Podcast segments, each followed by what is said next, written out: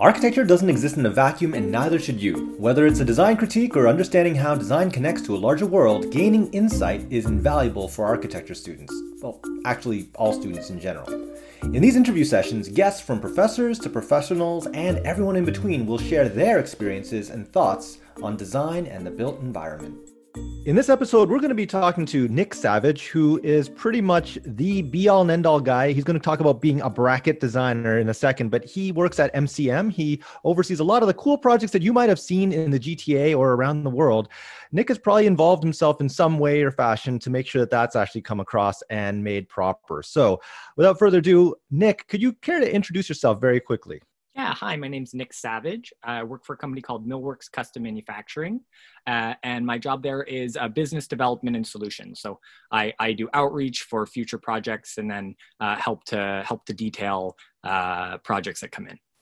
I think it it serves a little bit more than just that. Like it makes it sound like it's a very corporate role. I, I suspect that you really would benefit explaining to the audience what it is that you actually really do. I mean, that's like when people say I'm a director. It's like of course, of course. Okay, so quick rundown. I've been at MCM for nine and a half years. Uh, I spent the first uh, two years uh, in and out of co-op, and then the following two years as a draftsperson, drawing cabinets, learning the details, drawing by drawing by drawing. I probably drew about a thousand cabinets. After two years, I had a, a, really interesting opportunity and I was able to become a project manager on some work from some local friend architects named uh, Pooya Baktash and Alex Josephson, which some people may know of. Uh, and this opportunity to sort of start my project management career with such a kind of amazing project uh, put me in a position where then lots of interesting projects followed. So I spent uh, I spent uh, four years straight just doing this very difficult work, mm-hmm. Uh, and then the requests people started to understand that we were there to support them in this role, and so the work kept coming and coming and coming, uh, and I got to the point where I couldn't take it all on myself. So what I do is I support a team of project managers that now roll out this work for architects. So uh, we are you know really one to one detailed design uh, um, is really what we we you know think that we are great at. Uh, so I, I, think it's important to put out there though, because I think you did mention Alex and Pooya, and, and I think that a lot of students don't necessarily know the names of the people, but they know the company, Partisans in particular. Partisans, right? And and and many of you guys, if you don't know, I, I will put the link to their website in the show notes and certainly to MCM as well. But I, I think that for, for people that aren't aware, I think you got to verbalize and present the kind of visuals here. Um, give them an example. Like I, I, mean, I could I could draw on Bar Raval, but I mean, which was the project that you would say best represents your work with MCM with respect to architecture? Sure. So there's about a sort of there's a short list of about six jobs. Uh, I think that uh, we're a large custom manufacturer and we specialize in wood, but also in metal production. So there are two really wonderful projects we've accomplished with Partisans, which are which are Bar Raval, as you mentioned, and and the Grotto Sauna. Mm-hmm. Um, mm-hmm. uh, and then uh, alongside this, uh, we've been able to do some really beautiful work with Diamond and Schmidt. Last year, we produced uh, some feature elements for the Senate of Canada. Mm-hmm. And this mm-hmm. was all done in, in bronze uh, cladding, basically. This mm-hmm. is a panel project. So we do paneling, perforation, uh, and custom millwork. We do uh, some exterior cladding. Uh, but we can basically make anything. I mean, the real thing is, is people ask me, what do we do? I say, well, whatever you can, whatever you can imagine, we can likely build it for you. Yeah, so I just want to say congratulations on both those projects. Uh, Bar Raval's a little bit older, and Grotto certainly is older. But um, just recently, I think the uh, the Diamond Schmidt project just won another award. So congratulations on that. So you're right. Uh, the firm that you work in is basically the instrumental agency that makes those things happen. Right. As much as we like to really envision cool, innovative design work in our 3D renderings and, and you know our models. The reality is that someone's got to make it happen. And whether it's and this is where I think it would be worthwhile to have you tell us what do you mean by bracket architect architecture? Yeah, exactly. So so when we get to draw in Rhino uh, and model uh, in all our wonderful programs, there are there are things that just don't exist like gravity and and physics. So when you have anything that you want to stick into a building, uh, it has to somehow be attached to the building itself. So uh, the term bracket designer is kind of a, a, kind of a small inside joke between me and some friends. And that and that really this is where we live. That the architect decides on the finish, the look, and then the general contractor is responsible to build out the building. And then we kind of exist between this surface veneer and then the the sort of concrete of the GC or whatever it happens to be. Uh, it, it's up to us to help the architects understand what are the best methods uh, in that in that middle space. And and it's amazing how that middle space can start to inform the actual design of of of the of the piece itself. To be honest, a really good example is that uh, there was a really interesting debate on on the Senate of Canada about panel width. You know, mm-hmm. they wanted these uh, 40 inch wide panels, but because of material science they could really only have 20 inch wide panels. And this was the conversation. Where is that design decision coming from? Is it okay for it to come from a position of material science and not of strictly design? And it's and it's kind of my job to convince architects. Architects don't think anything has fasteners or joints. Mm-hmm and it's my job to explain to them but then also reflect back on previous work not just the work that i've been but anywhere to, to tell them to go back and take another look. You know i bet you that that thing has some visible screws and some joints and some seams. There's some way that this was accomplished right? And this is sometimes what i think we're lacking a little bit although it's a little bit unclear if we should be taught this but certainly these kind of principles of of how how does metal work? How does wood work? You know what kinds of things are available to us? What are the tools that we then use uh, to work on these products? Like there, there's a kind of a, a blind spot in the architectural profession as it stands uh, for the most part when it comes when it comes to these really physical physical things. Well, you know, what, I'm going to talk talk about that because there's a whole bunch of things that you said there that makes a lot of sense and that I think you probably have some insights on and can help the audience understand a little bit better. I think you talked about that notion of what architects know. So on the one hand, I'm, I'm hearing two things. I'm hearing a that you know architects come up with you said architects come up with a certain design and then there's the gc and then we're the guys in between but mm-hmm. at the same time you've also described that architects should have an understanding of these things and that you got to look at how these things are assembled so what would you say is really instrumental advice for students studying architecture now to really move into the future like in, in this kind of discipline that you are involved in. On the one hand, I'm worried that now you're going to say, well, Vince, the students should learn all this stuff. And then that kind of removes or diminishes your role. And at the same time, uh, it would be a disservice to say architects should not be aware of how things come together and just pretty much lay it on your table. Yeah. So, okay, there's some things that are really important and some things that are less. It's important that you understand conceptually how all of these materials uh, work and operate. It's not necessarily important that you draw every screw. So, um, it, you know, uh, there, there, your document that you produce you know there's a sort of i can't remember who told me this but you know it's i'm not the first person you know architects don't make buildings they make drawings. Mm-hmm. so that drawing needs to explain to a third party what needs to be done. Every single thing the, an entire issued for construction document not one single thing is being made off of that drawing. That drawing is being used to tender out to, to a whole group of people glass people and concrete people and tile people and, and fabricators like myself and millwork. They then use your drawing as a roadmap to, to do the real drawing. So, mm-hmm. so there's a certain point where you have to understand enough to telegraph what this final product needs to look like. But I actually find there's sometimes uh, a, a real attempt to to finalize a design at one to one without really the knowledge there to do so. So you end up expending a lot of time and energy uh, in trying to put down details into a document that are at the end of the day are just going to be changed. So so there's it's it's you know there's a whole conversation to be had about about drawings and how we represent buildings on the page and how these tools like revit produce an enormous amount of lines and papers that might ne- not necessarily need to be there Mm-hmm. But I think the best way to reduce this amount of information that we shove into a drawing set is is if you could understand what each piece is doing, mm-hmm. then then you would then not have to dump so much information on the page to explain what you need to get done.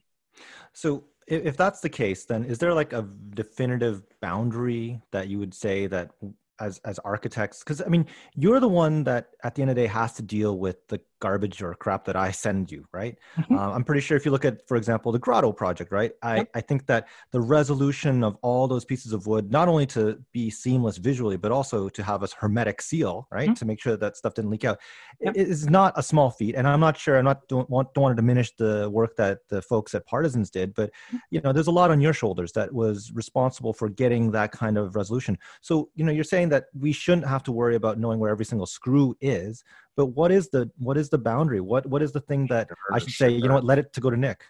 Yeah this is this is like the whole question vince. Like this is really the question. Um, you know one thing that i think uh, we as architects or need to do more is is to feel comfortable to ask stupid questions. Oh. So, what has happened at the onset of a lot of my most successful projects, the ones that I'm the most proud of, was an early meeting where where knowledgeable people engineers fabricators designers and even the client all sit in a room on day one and we decide what are our goals how we accomplish them what's the game plan Mm-hmm. Uh, and if you uh, can do a quick meeting, we do this ourselves internally. So we do that initial game plan with the engineers and the architects and everything else.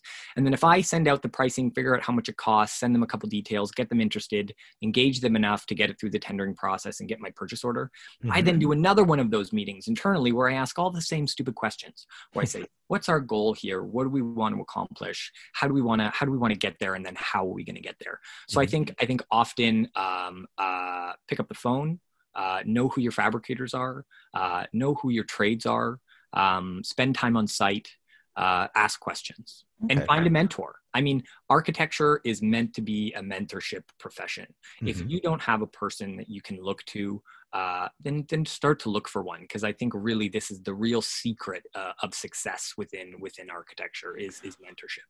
Well, I was going to say that with respect to mentorship, it's not just simply knowing a person, it's also knowing materials and methods. And I think that's where a, a, person in your position is really indispensable because I couldn't imagine a lot of the work that's been done, both Diamond Schmidt and, and Partisans, for example, would have been feasible were it not for not only having an interesting idea, but they not they don't know what is feasible. Like i'm pretty sure at some point they said hey can you know can copper do this? Or can uh, we do this with uh, the, the, the cnc paths for this particular piece of wood?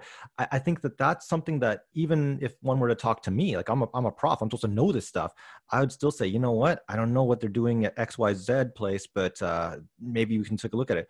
How, how is one supposed to find that out? Like architecture is one of these uh, professions where we're supposed to be at the cutting edge and aware of every single new change because architecture does reflect a huge shift in any given technology and, and adoption. So how, how do I keep up to date with all this crazy technological change and especially how it brings architecture together? Yeah, what a good question. I mean, especially considering the fact that things are updating so quickly, right? Yeah. You know, it's like every every 2 years you're at a date if you put if you stuck your head in the ground. You know, uh, fundamentally, I think that 95%, like, you know, if architecture is a series of building blocks, a lot of the general principles 95% of what we're building is based on on really simple building practices and building principles. So mm-hmm. you know for 95% of these questions vince the, the answer is probably that it should happen within the architectural profession. Mm-hmm. i think that architects should know better how foundations are made what are the issues. You know i had to build a house and then we dug a big foundation next to the neighbor and we were as careful as we could but then the neighbor's foundation was parged and it was made from from blocks and it started to split and then you know, things are going to go wrong. Like okay, that's a bit of a random story, but all I mean to say is that that you're going to walk into this profession and and stuff is going to go wrong on, on, every project. Basically, you just mm-hmm. have to assume that. But then what you need to be able to do is to respond to those problems effectively.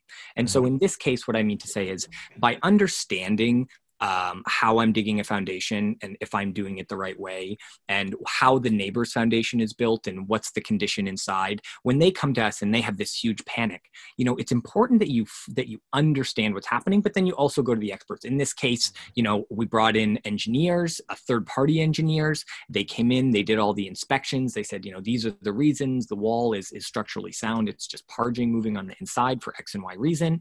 Uh, and and and so again, I wasn't able to answer answer that question. I knew approximately what the problem was, mm-hmm. but I didn't then jump out of my own expertise to pretend like I knew. We yeah. brought in somebody that knew better. So again, you guys are are tied through this document to so much liability. It's crazy. So don't take on any more. you know stay in your lane to a certain degree you know be willing to say i don't know but i'll get back to you then go find the right person and then ask them you know what? I actually like that analogy that you use with respect to Lego because I, I think that this is actually a really good question to frame with that analogy. Where if you said 90 or 95% of what we should know is like Lego, right? And then there's this one offs, like, and I will take it to the next level of Lego, right? We know that now there's a lot of bespoke custom Lego. Like you can get yeah, Harry yeah, Potter exactly. Lego. And Meccano. Like, yeah, when was the next time I needed like a dragon wing piece of Lego? And it just happens to be yeah. that one Lord of the Rings set or something. So we're seeing a lot more of that happening. And more dragon and, wings certainly yeah, there like, yeah, so, so, i mean here's the problem. So we're seeing a lot of bespoke pieces in architecture and yep. obviously the work that you deal with is explicitly dealing with that. You don't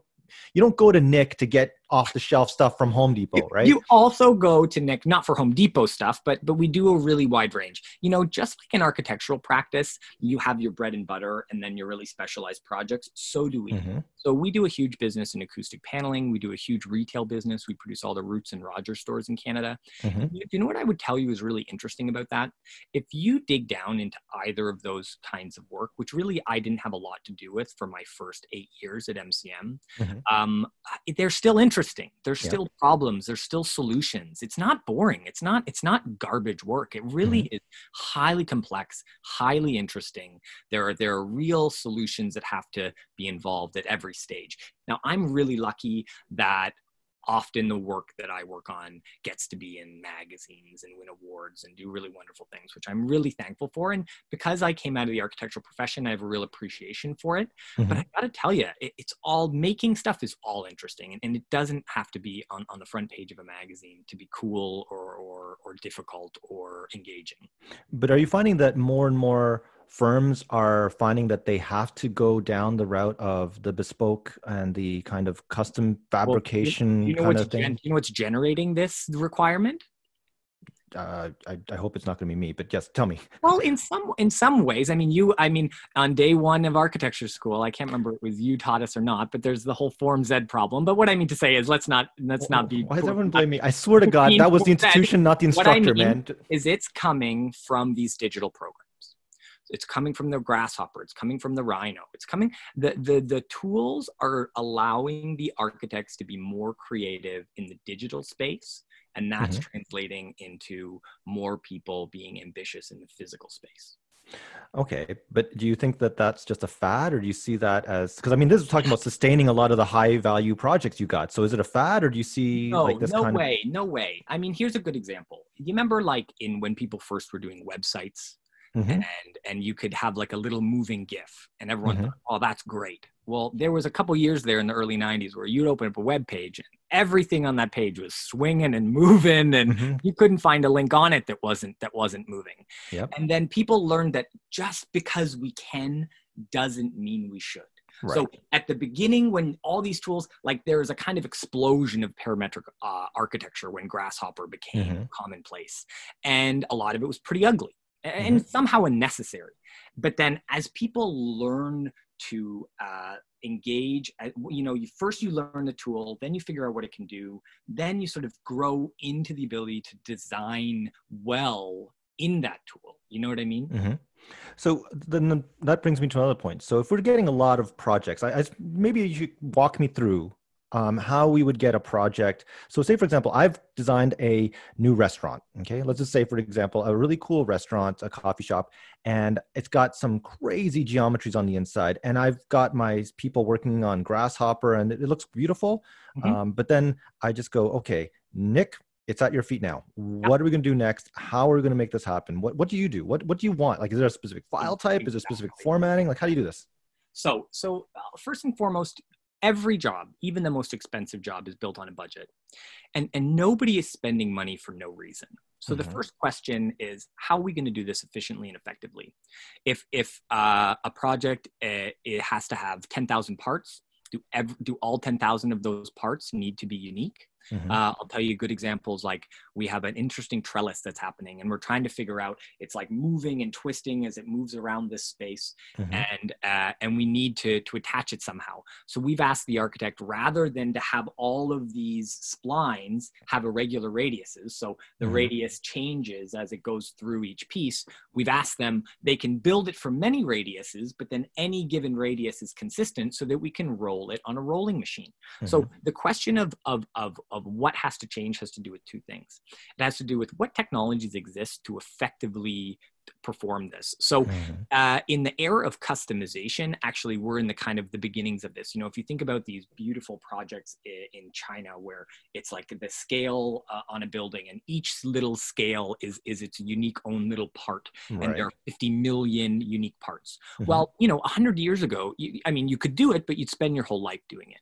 There are now the tools that allow for that customization, but you still first have to ask yourself, should it be that custom? Mm-hmm. what am i getting out of it? You know here are the costs. If you can simplify so that instead of having 10,000 unique parts we can just have 10 unique parts right? We can mm-hmm. have like a series of open to close and then you can mix and match those 10 parts and then what's the difference right? Mm-hmm. so first first you need to talk about what are the tools. So you start with the image and you say okay this looks beautiful Mm-hmm. And then you say, what are some of the methods that we could produce? A really good example is with the Senate of Canada. Mm-hmm. We wanted to put holes in a sheet of metal. Okay. The, the choice was originally um, steel uh, mm-hmm. clad with, um, with brass plating. Uh, and if it's steel, we have the option to laser cut or water jet or punch. Mm-hmm. Later on, they switched this spec to bronze. Now the bronze is reflective. I can mm-hmm. no longer laser cut because the laser is, is light and mm-hmm. it reflects off this surface. So now I'm down to two options. I can water jet or I can punch. Mm-hmm. Now, uh, we wanted millions and millions of holes in this. We wanted 900 holes a square foot. Mm-hmm. And then you go to the water jet cutter and he sends you a bill for like a billion dollars because each of those holes has to be cut individually mm-hmm. quite slowly. Whereas a turret punch is, is like a, sounds like a Gatling gun. Mm-hmm. So again, the efficiency of that method. And then there's other problems because then that method then creates deformation in the panel. So then this conversation all happens almost on day one if you can like you know the advantage of having gone through the gauntlet in the way that i have is i think at this point i've accomplished uh, or completed i think a little over 200 jobs for gregory in, the nine and a half years that i've been there. In architecture that pace is never going to happen. You know yeah. i i work on on four to five jobs at any given time and those jobs last between four weeks and six months and then we move on so oh, that's fast turnover, man. Super fast turnover. The biggest jobs I do, these really big stairs that I used to do as a project manager, million and a half dollars for one stair. Maybe that's six months. And in the grand scheme of things, as far as the timeline of architecture, that's a day. So what I mean to say is that allows us to build the experience so that every new unique problem isn't necessarily looked at in space we say, oh, this reminds me a lot of these couple other projects. And we start mm-hmm. to pull about those details and we say, okay, what's different about this than this? And then we alter it or we change it. I mean, or if we're really lucky, we just use it. Like if, if it's not broke, don't fix it kind of idea. Right. So hmm. what happens is the same thing that's happening with us within the, the manufacturing sphere is also happening to these architects. The problem is, is that architecture happens over many years. This is why it takes 40 years to train an architect because mm-hmm. it takes a long time to build a building. Right. And really the best way to learn is to do. So, so you've got to be out there doing. I mean, there's no way, there's no way to sit in the dark with with a with a book light and learn how to be an architect. It, well, no amount of, of reading on the internet is going to get you there. I, I, agree with you, and specifically the two things that you were raising about the financial uh, as well as the material and method uh, issues. I think that one thing that's really imperative is that I got to bring my kids down to see MCM. I got you're gonna have to give my kids a walking tour. Honestly, man, like anytime. anytime. Uh, once the pandemic's done, you, you say that now, and it's like okay, I got like hundred kids that want to check out this place because here's this problem. Like I, I, yeah, I know, but hear me out here. Like I don't think a people know what is in your shop. I think that at best the students know what's in our shop, which is a very small, you know, like it's a maker space essentially, right? It's not at the industrial scale. We are not doing any water jet stuff. We're not dealing with like, you know, any uh, robotics that control like welding and stuff like that. We don't have that facility in schools. Uh, maybe some places do have that benefit, but certainly we don't, right? Mm-hmm. So how do you propose that aside from me bringing my students out to your site, they, mm-hmm. that they will understand that there's 15 ways to skin a cat or, or like, you know, multiple ways to like puncture and perforate uh, steel, right? Like they don't know this, and you're not going to like look it up online, right? That that's a strange request. How would you propose that they do it outside of just checking out your your you know walking the floor? But, I think that's kind of the answer. I think you actually have found the answer, which is to say you can't do it behind a desk. Like, like okay, so within the academic setting, uh, I thought that so much as everyone hated them, you know, forcing us to do these one-to-one building sections, mm-hmm. actually a really interesting exercise. Uh, forcing people to do these like one to twenty scale models as groups. Mm-hmm. You know, the thing you make is kind of like garbage the second that it's done because nine glue of everything. Yeah. yeah, they're terrible. But but you know what? You're learning a couple things. You're forced. Like when I want to remember something, I'll write it down. I don't keep that piece of paper, but the mm-hmm. act of writing it down helps me to internalize it. It's right. the same thing. There's been some advice on this podcast about sketching over existing plans or mm-hmm. existing mm-hmm. details. This isn't about stealing their idea. It's about the mm-hmm. fact that we are physical people architects. And if you think just by glossing over that page, you think if you don't stop and you don't start to dissect and you don't start to draw in your own hand that you're going to remember this in a year or even a day, you're not mm-hmm. going to. So, so you kind of have to do an autopsy on as much architecture as you can, uh, and and really try to folk like don't you just you know scrolling through a blog is not what i mm-hmm. mean uh, i mean i mean real meaningful uh you know a, a real autopsy you know where you actually physically pull it apart and see what's inside. This is i think the very first very best way uh, to start to learn uh, from the best people. You start with phenomenal projects that are detailed correctly and you make people actually look at what the heck is going on.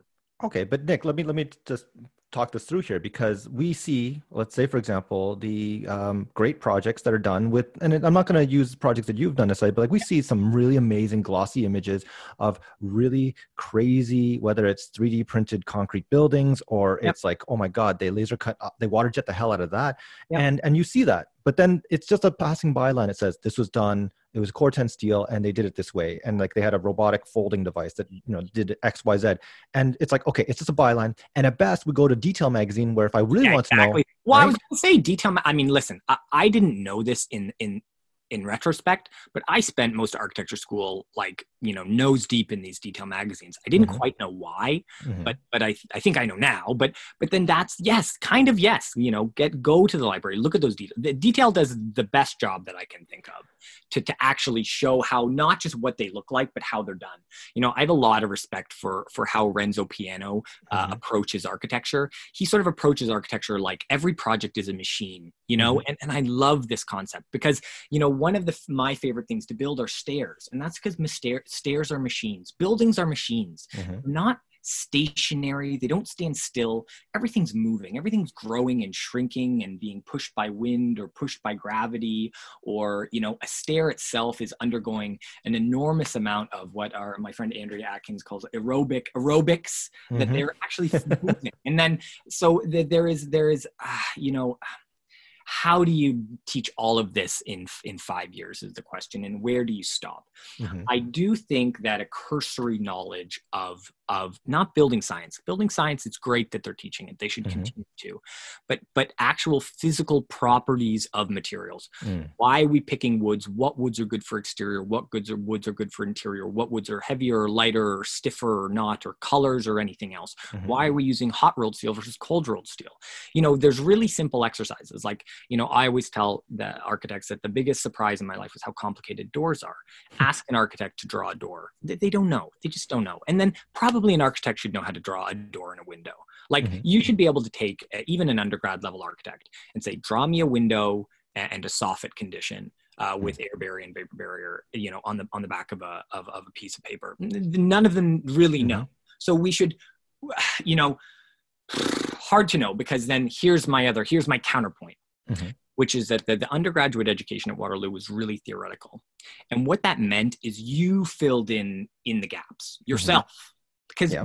you know and smart people go to these programs so you teach them almost a humanities degree history cultural history um, you know design give them time to design a sort of push them to be more creative to push the boundaries to sort of believe in themselves and, Mhm. and to think teach them how to think and then Mhm. they'll go off and think themselves now in addition to that i really think there should be a kind of some kind of materials course something to explain to them why are we specking these things? What are we doing? You know also a spec writing course. Spec writing course would be number one like there isn't enough spec writing when as a person who's doing estimating that Mhm. actual legal document of the spec is actually a lot more important than the drawings you put on the page. If if something is different the, the lawyer is gonna is gonna go to the spec not to the drawing. So let's So- just, uh, if you mind just explaining a little bit on specs and spec writing, because I think a lot of people don't understand when don't even you see talk- these yeah. documents i think Well, yeah, because I was going to say, like, when when people think architects, I know you said rather quickly that you know architects produce not buildings but drawings. I think they also, in part and parcel with their documents, is of course specs, right? Totally, which which is basically the Architects legal instructions, right? Yeah, Yeah, no, no, I, I agree. I, let's add that to this. Yeah. Architects, well, because it's really important actually. The architects produce drawings and legal documents, Mhm. and then and that drawing and that and that written document act together as a legal document, and and then they they work together. You cannot have one without the other. So Yeah. specification is is a document that tells you the principles by which the entire job is being built. You know, for me, I go to section to the millwork section, section six and Mhm. section section six and section nine, Yep. and I'm looking for architectural metals. I'm looking for millwork. I'm looking for soffits. I'm looking for wall panels, Mhm. and and it tells me um, the kinds of lacquers that I'm allowed to use, the thicknesses of the material, the kinds of veneer, Mm-hmm. the the so so let's go really simple. You have a, a wood wall, okay? Mhm. What wood? So nine times out of ten, this is going to be veneer. So it's going to be a 148 thick wooden veneer. Architects refer to this as half mil veneer, Mhm. and then then it's going to go over a substrate. Well, what's the substrate? In 90% of the cases, this is a fire rated MDF substrate, Mhm. five eighths of an inch or three quarters of an inch thick. Behind this, 90% of the time, is a quarter inch aluminum cleat, and then whatever your wall is, whether that be drywall or plywood substrate or steel stud, whatever it happens to be. So even just to go that far, you know, there's there's a, uh, uh, an, a kind of apocryphal story, but it actually happened, which is to say during a sort of early crit, I think we were probably second or third year. So late enough that there was an expectation that this person would know better, but uh, early enough that I don't think they can be blamed too much for not knowing. You know, the the I'm sure Vince, how many white buildings have you seen because Oh, yeah. render settings are white? Of course. And then like what's it made out of? And it could be brick, it could be concrete, it could be steel. Like no one knows, right? Just change the click, click, click, done. Settings. It's now steel, Vince. What? Right? exactly. So to the response, so the the the the sort of the critiquer saw this model. It was just a white everything, and Mhm. they said, "Explain to me this wall. Walk me through this wall. What's in the wall?" Mhm. And sort of the the students sort of bashfully, sort of half jokingly, but didn't know what to say, said wall stuff. And so, you know, that's and that's not that student's fault. That's the education's fault, as far as I'm. So, so I, actually, I do want to come back then. Like, tell me about this because I, I think that you alluded to it, but I think it's worth mentioning that you do have an architecture education. You have an architectural degree from Waterloo, um, and of course, I taught you. Oh my God, twenty years ago. 2005. Oh my God. 2000, Okay, sorry. September September 2005. You taught me. So I am getting old, and um, that was before the dark times, before the rise of the empire. Okay, but anyways, so tell me about it, Nick. Tell me how the architectural education could be benefited. Uh, you know, could could benefit fr- from something to make it so that the people coming out are more adept and able to successfully navigate the stuff that you're talking about right now. Of course. Okay. So, you know, there is actually, uh, I think, one way that we can so remember. So, you know, if you're a hammer, everything looks like a nail. Mm-hmm. To me, the end goal was to become a fabricator, right?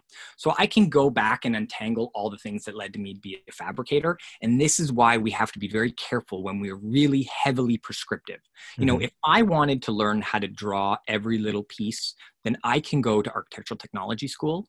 And then if I want somebody that's going to sit quietly and draw a building and, and include every screw and everything's where it needs to be, then Mhm. I hire an architectural technologist. Right. But let's not pigeonhole ourselves. Mm-hmm. I think the beauty of the, the sort of university architecture education is its openness, is the idea that it's a sort of humanities degree, mm-hmm. everything degree. So let's be careful as I come back and talk about what it needs, what they should teach us so that mm-hmm. I'm better at doing my job. Because remember, what it taught me was able to get me there so that I now do my job. So right. what, what are we talking about, right?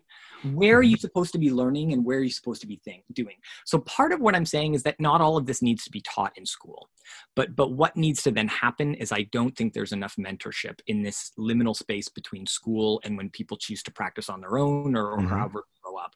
This sort of young architect that walks out of their master's degree and is engaged in the office i don't i don't think there's enough. I think there should be a thicker layer associate layer and then i think that they really like one associate should only have two or three good students you know these are employees under them who mm-hmm. they're really teaching them the craft you know i'm very very lucky mm-hmm. i got the attention of one of the best builders in the country for the last nine years. Mm. If, if, if I have a question, Gregory, my boss, Gregory Ryback, the owner of MCM, he'll answer my phone at 9 p.m., at 1 in the morning, on Sunday afternoon. It, like it, it, and actually, that level of openness has been really inspiring to me. And I, I aspire to have that level of openness and engagement. Mm-hmm. Uh, but it's allowed me for nine years if I have a sec, even a, even the idea of a question, I'm 30 seconds away. If not from the answer, then the beginning. What was really interesting as I came into my own at MCM mm-hmm. was that I was able to use the knowledge that Gregory had on building practice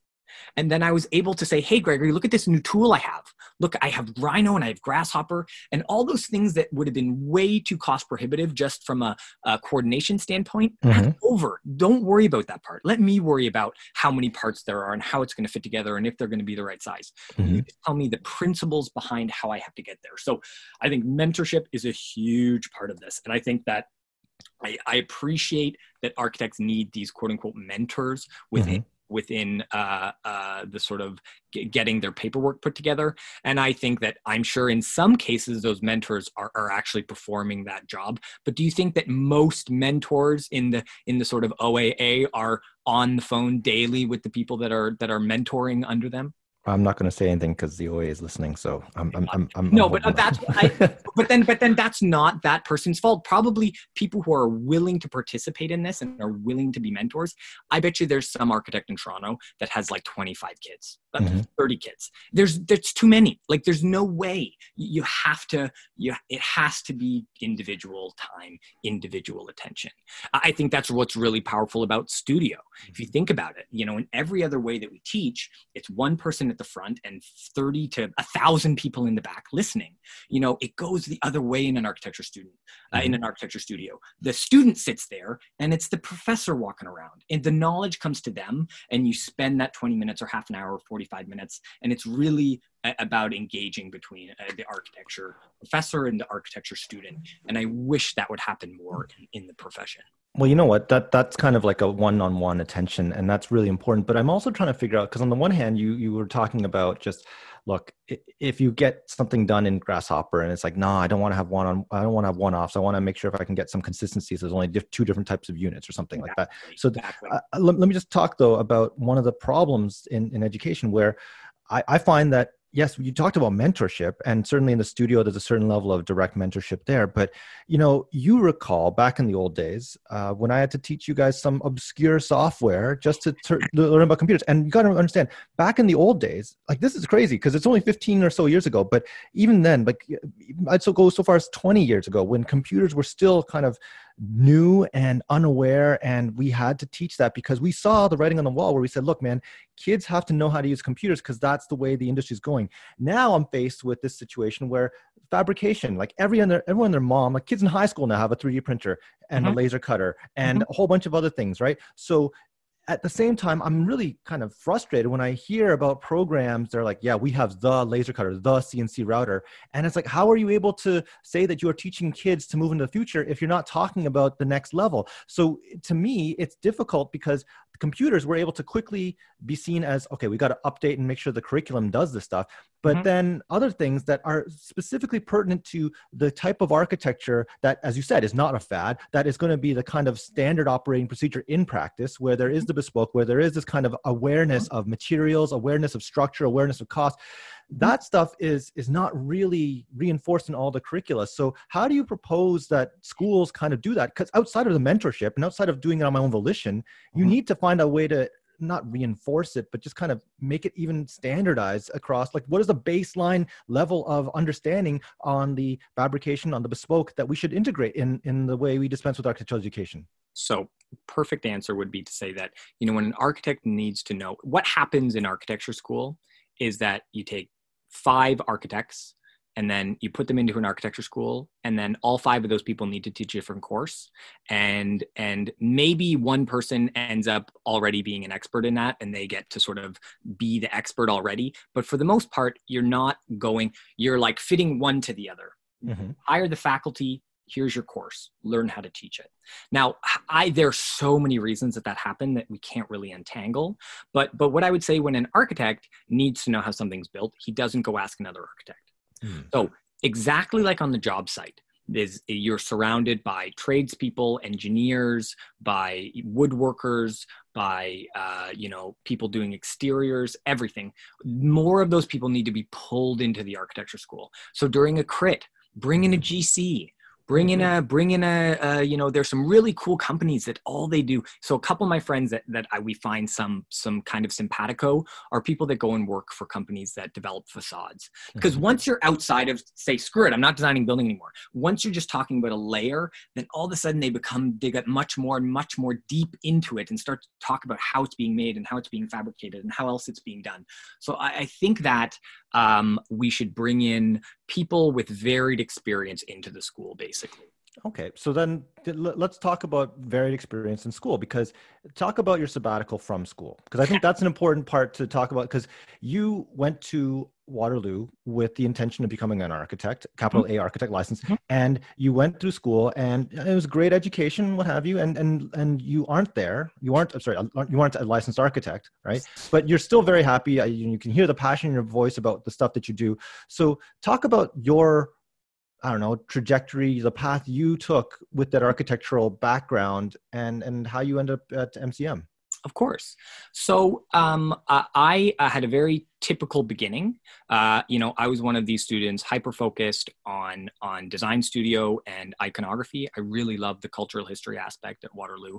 So anybody, and then I know Vince is one of the teachers back then that had to teach these poor, poor elective courses. If God forbid any professor teaching an elective course gives uh, the computers was not an elective. That was a core. That was okay. core, man. So, but regardless, so even then, when you when you tried to give an assignment that started to encroach on on studio or iconography, I'm pretty sure you got your hand swatted down. I'm fairly certain. But then uh, I had the same problem internally, which is to say I had too much hyper focus on those things and I didn't pay enough attention to my to my electives. Uh, this eventually, uh, it's funny, you know people should embrace failure, I think, way more often in architecture school. Uh, my academic background is such that I had walked into uh, the, the, School of Architecture two years later than I should have. Uh, I actually had to go back uh, to an adult education center. I had to go back to high school to get the credits I needed to go to university. And, and that experience left me a little bit more robust. And then into my third year, 3A, I, I was, you know, the, the right in the middle when you're, you know, you get that first summer off. And then if you're in a co op program, program after that first summer that's it. You're going straight and you're either working full-time 80 hours a week for an architect in new york or you're working full-time 80 hours a week trying to get your education done at school. Mm-hmm. and and and you know we there have been some really interesting conversations on this podcast about mental health. And i think when you are going to push any student that hard, you need to also give them the net, right? It's okay to push. I think it's important to push. You know, I don't know why, but even I don't complain about how stupidly hard they make architecture school. It, it's it's bizarre. I get that it's hard to get in because a lot of people want to do it, but mm-hmm. then once you're in, why are they making it so hard? But that's neither here. The cycle of abuse, man. We uh, sure, sure, but it's interesting, and, and you know what? People love it. They want to be abused in some way. Like like when they're in it, they're complaining, but the second that they're out, you know, they're like, oh, when I was, you know, there's a lot lot of architects that say, you know, when I was in architecture school, nobody cared about our mental health and nobody mm-hmm. gave time off and nobody cared about ADHD and everything else. And it's like, yeah, are you bragging about this? like, yeah, what, what are you used, to, used to smoke in airplanes and yeah, know, exactly, exactly. There's a lot of things we used to do that we shouldn't do anymore. So, yeah. Uh, the profession grows. Mm-hmm. So I also had this struggle and I couldn't tell what it was, Vince. I couldn't tell whether I, I was so down that I couldn't tell whether, whether I disliked school or I disliked the profession. Mm-hmm.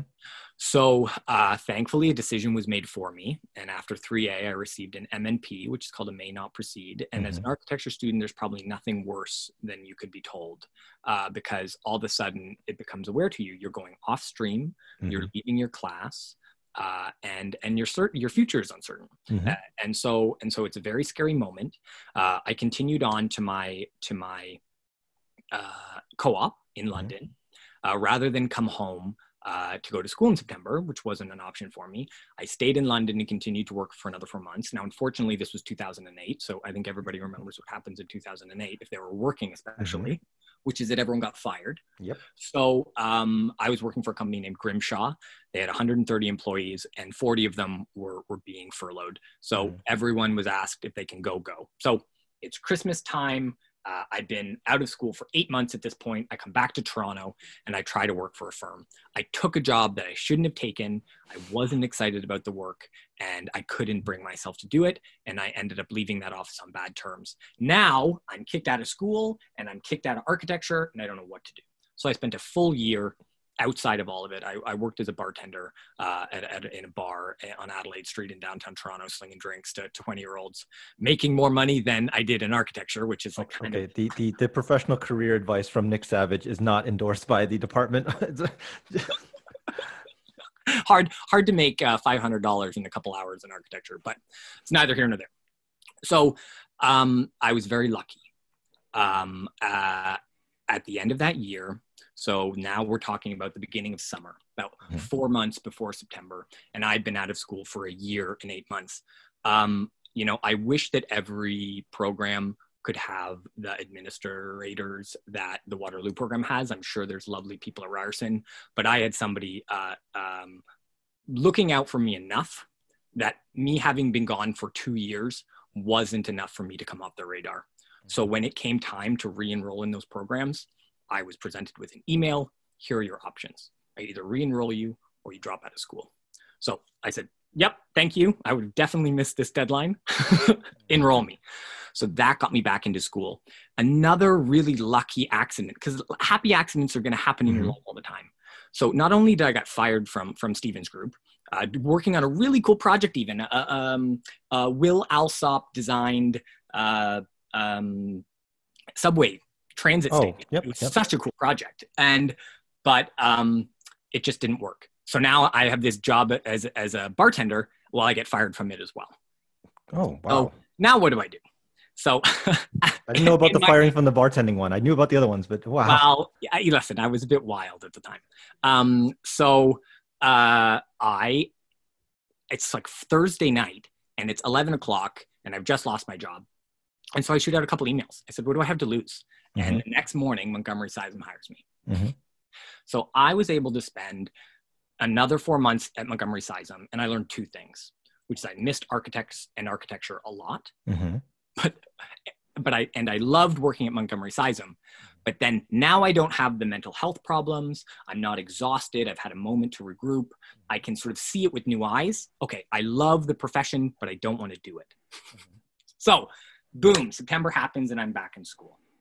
And so now um, the, just the level of my anxiety was so much less.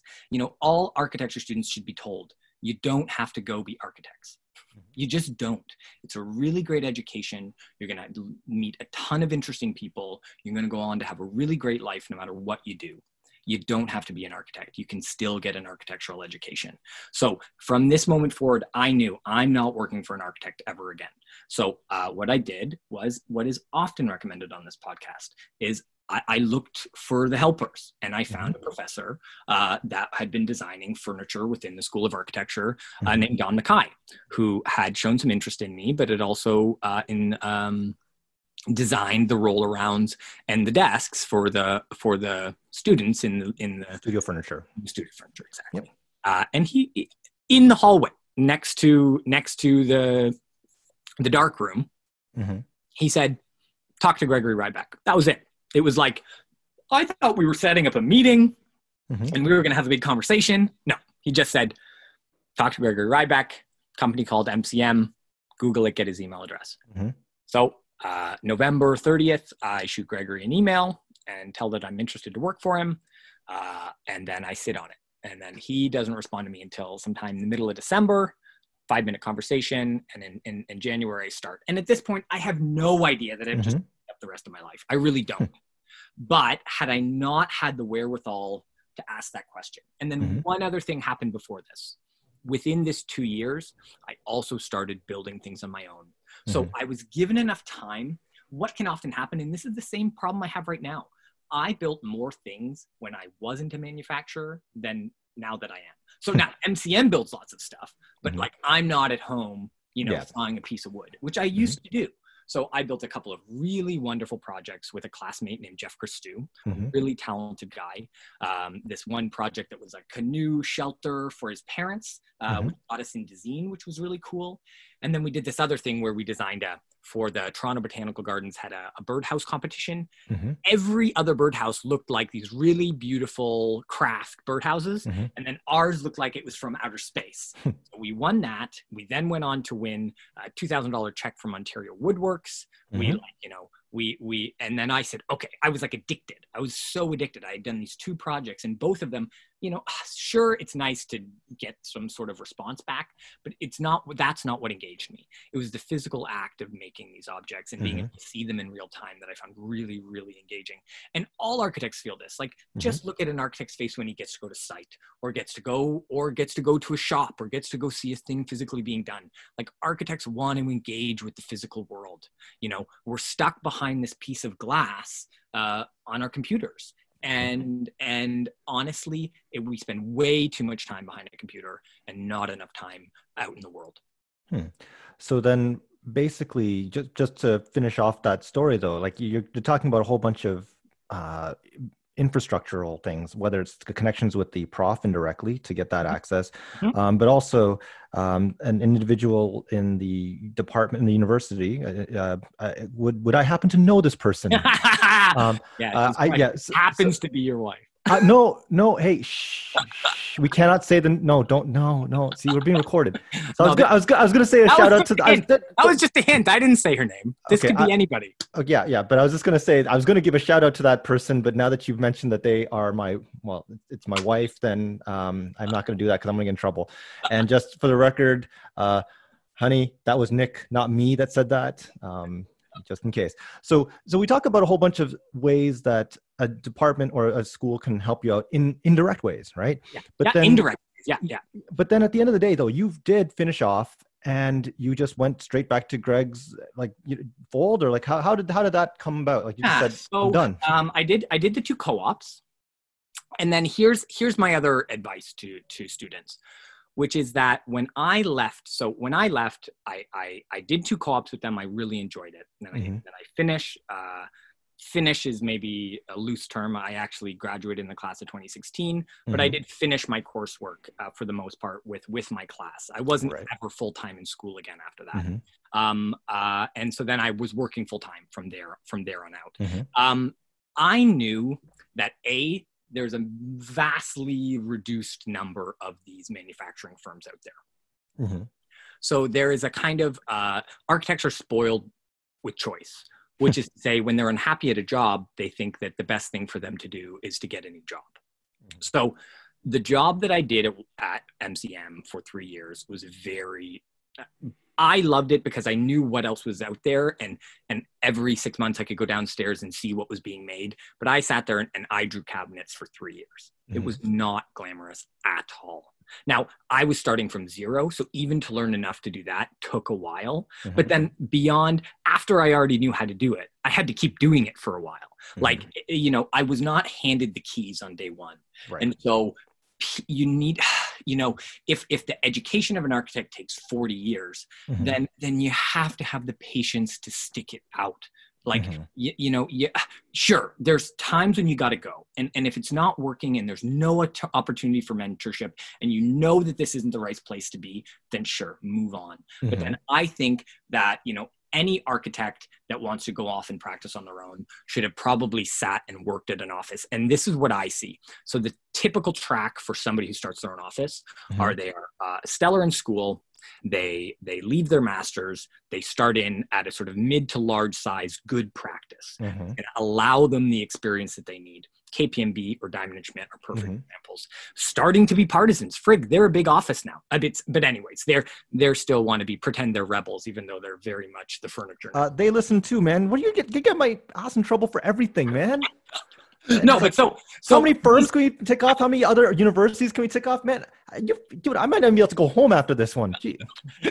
so uh, in in a larger office like these offices you can grow you can find mentors you can learn a lot you can work on many different scales of projects and but then they do it for like 10 years they grow up mm-hmm. so they, they often become associates uh, junior partners whatever it is before they yeah. go they don't start at the bottom and say this sucks i'm going to go be the boss mm-hmm. they are actually talented enough to probably be the bosses in these offices but but but they have to learn they have to learn again mm-hmm goes back to the profession being fundamentally mentorship based. Mm-hmm. Now, that's obviously there's no rule transcends all space and time, but you know, I know that Alexander Josephson has a, a relationship with Fuksas, and mm-hmm. that and this I, I'm sure this informed his design sensibility and, and how we wanted to mm-hmm. operate world. Like these things, they don't come from zero.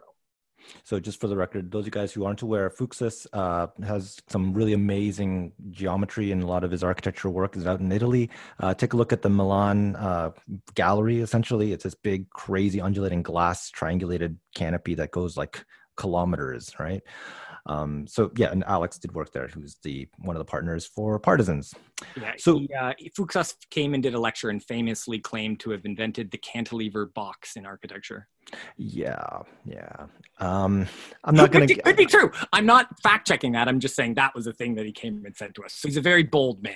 And if you've yeah. ever met he's also a quite a bold man. So you can somehow, both in their personality and in their design sensibility, you can see a line, right? Which is to say, these things they don't come from from space. Like go look at Bar and now go take a walk through Barcelona and and and they don't even pretend they're nobody's saying that they invented that this is a gaudi spanish inspired tapas restaurant like it, it, it's not a lie you're not crazy and yeah. then this is where the, the question between um, uh, plagiarism and and inspiration. and inspiration and this is critical because mm-hmm. you can't have straight inspiration doesn't come grow out of the ground it mm-hmm. comes from looking at other projects Okay, so now let's just talk about looking at not only other projects, but looking at the other facets. Because I think one of the interesting thing about uh, things that you bring about is that architecture is not just simply the illustration of things, right? You talk about the fabrication, you talk about the reality of things.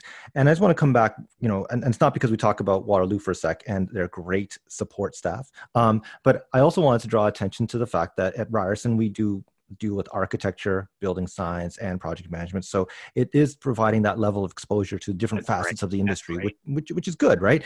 But super, then super good. Yeah, thank you. Uh, and it's not like I paid you to say that. But then the other issue is, of course, you wanted to do a little bit of a shout out because you've actually experienced dealing with a handful of our students um, working in industry. And I would say they did a lot on, on some of the works that uh, I would say are pretty seminal or, or, critical for, for MCM going onto the map on, on, on a couple of things. So do you want to give a shout out? Yeah. So, so, um, um, so back in the day on on the sauna, uh, Ivan uh, Vasliv was a really critical member of the team.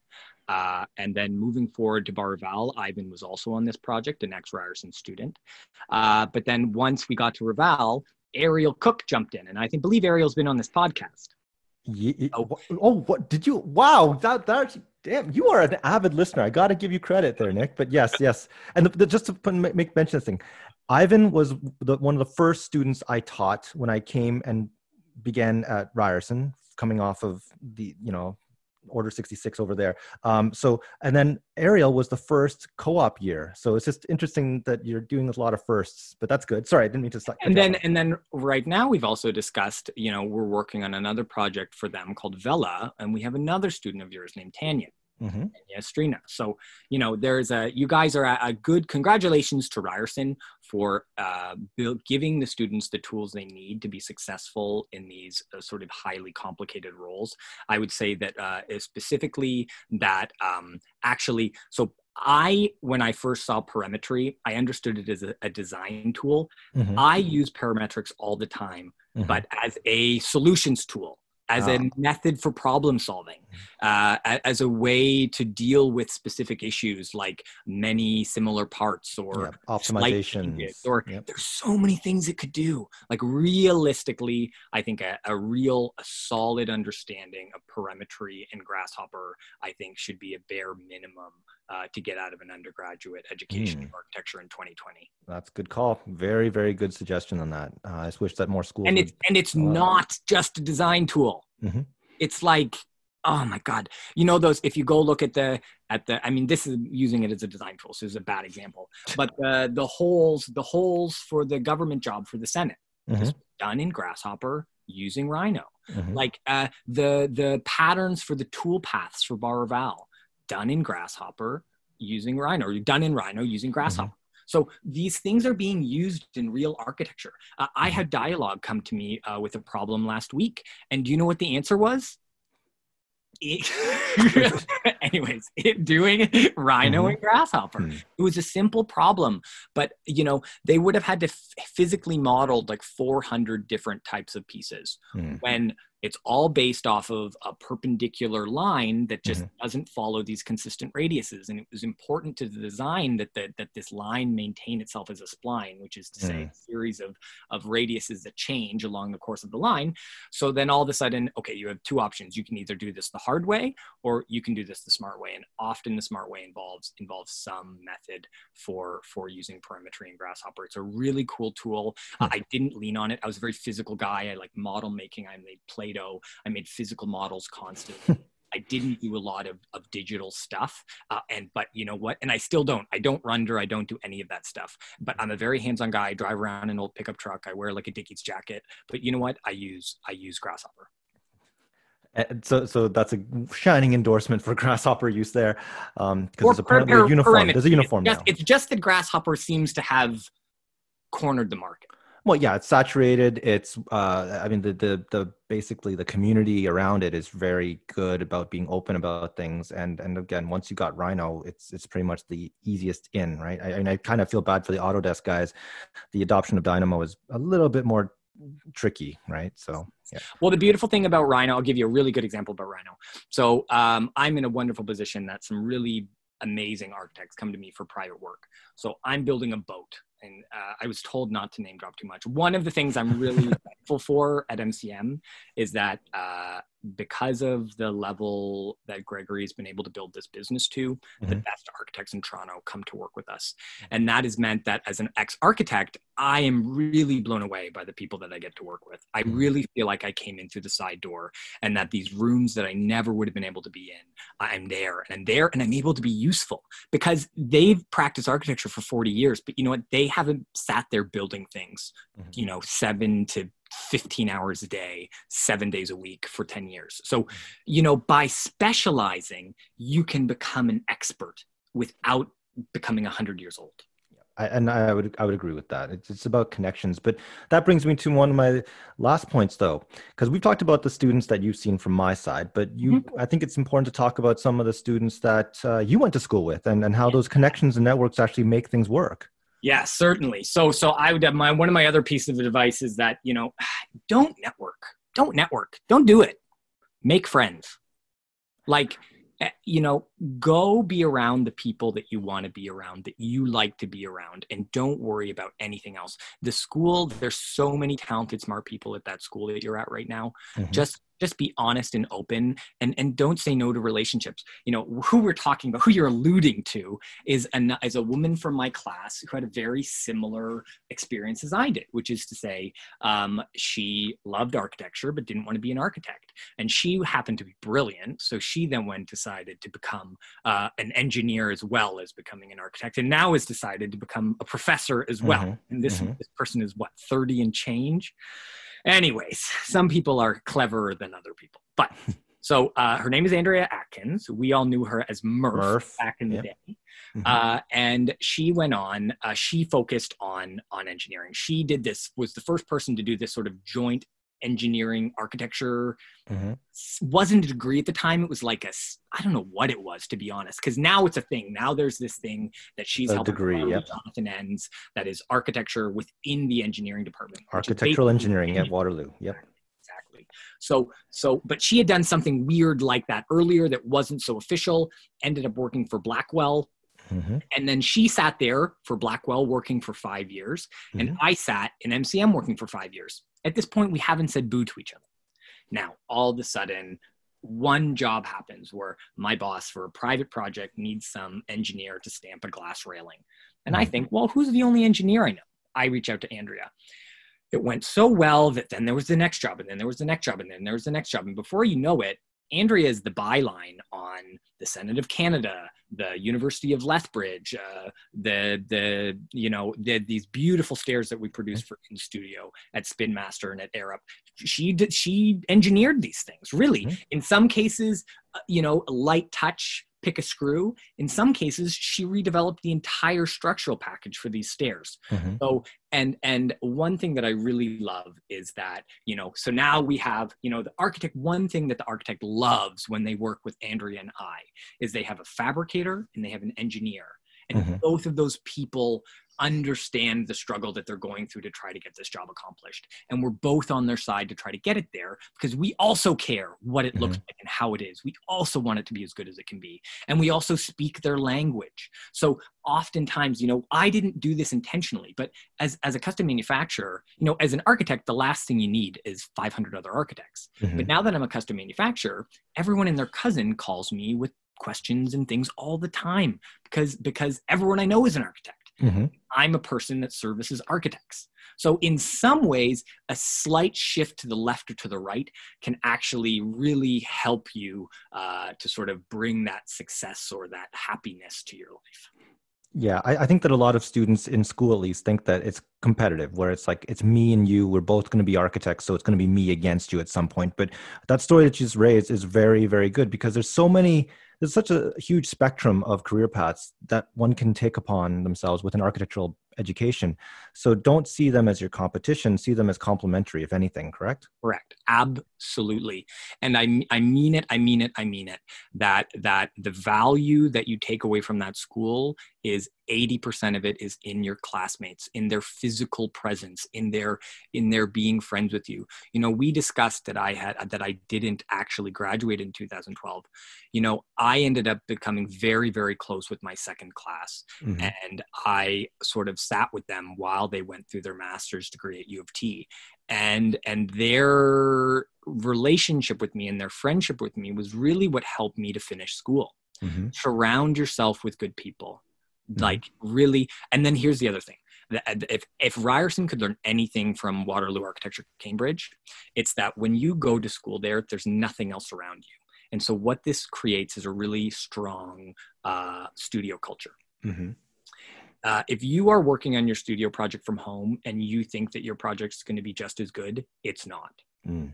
it's not it, you know what that thank you more time that and then i'll here's one other piece of advice go be in studio for all I think of it as a job. Every hour that you're asked to be in studio, be there. Don't be there from 11 at night till 4 in the morning. Like go there and sit there for, for from show up early, get there at 8:30, spend the day. If you want to work late, work from 7 to 7. That's 12 hours. That's enough. And go home and eat your dinner and go to bed. So you can that go to studio. Go to studio do your work in studio if you're doing it from home you know if you're doing it from home go do an online education yep like don't even go to school to, at ryerson like that slu that student i don't know what you guys SLC thing yeah yeah i'm looking at a sketch of it right now Mm-hmm. why are you not there every day? Because they're in studio. Um, but but you do raise a good point, though, Nick. Um, I think that uh, one of the reasons why at the outset of doing this pod, like like you heard from day one, like the, the whole reason why I did this podcast was just because in light of the pandemic, it was just trying to connect all the kids together because they're all over the world, literally, right? So um, th- this is trying to make sure that that not studio culture, but a sense of culture is connecting, and and um, hopefully it's actually paying off. But you're right, get your butts in studio once the pandemic's over, um, and make sure that you actually take take Nick's advice, not me, and it's not like I'm paying Nick to do this. Uh, it's just it's to your advantage, kids, to have that network. Sorry sorry, not the N word. I mean, no, friend, it's not friend work. It's friend. Yes, yes. I'll, I'll, I'll switch out the N word with the F word. Friends. Jeez, Louise! If somebody just took a snippet of this podcast, we might be in trouble. Uh, don't worry, HR at Ryerson loves me, and you know who I'm talking about. Uh, Vince, um, what was that part about the N word versus the F word? I said I said the F word was less offensive than the N word. See, I, I, think that I think that would fly today. Um, anyways, Nick, man, you could get my butt in trouble even in a different university. Okay, so um, I know that you got other things to do, and I've taken up th- enough your time. But I want to also say, Nick, I'm going to leave an open invitation because I told you before, off off uh, before recorded, that I would like to get you in for another uh, show uh, somewhere down the line. So for sure, that's going to happen. And again, ladies and gentlemen, if you guys are listening and have a chance to take a look at the show notes, take a look at just some of the work that MCM's done, some of the stuff that we've mentioned that uh, they part and parcel worked with uh, Partisans, uh, Diamond Schmitt, and you'll see the level of work that is necessary to actually bring really cool ideas into reality. And more importantly that that knowledge base that you got to have like everything that nick's talked about whether it's the friend slash network connections all the way down to just professional experience and how things are made getting your hands dirty and getting stuff done and even working in studio all those things are critical to success not only just now but certainly as you move forward. And i hope you know just hearing a lot of this the passion a lot of the kind of inspirational things that nick has gone through like he didn't he, he didn't have the most direct line of getting to where he is right? And i think a lot of students especially that are in the beginning of their architecture career really stand to benefit from listening to some of the stories that you've got that that may help guide them and reassure them that they're on the right course. So thank you for that nick listen, uh, you can put my my email address in these show notes, and, and literally anybody that needs anything, uh, I'm available to them. Oh no, Nick, you don't want to do that. You're talking to the guy with the largest architectural undergrad program in Canada, man. That's that's gonna be rough, man. He'll be like, God damn it, Vince, I had to change up my email, get a new alias. Vince, Vince I have I have sixteen hundred unread emails in my inbox. I will get through them. Uh, I will manage. I promise. Oh, it's, now it's a competition. Let me see. Oh, I got twenty six thousand six hundred seventy one. I just checked mine. Beat you. Uh, yeah. yeah, but in any event, Nick, thank you very much. And I will be getting you down again. And I hope that uh, everyone benefited from listening. I, actually, I know that if you're listening to this right now, you're probably just like in awe of just what has uh, gone on in one person. Probably something that he said probably resonates with you. So that's the kind of stuff we want to have. And Nick, thank you very much for sharing the time. And I'll get you back next time, man. Of course. Thanks for doing this, Vince.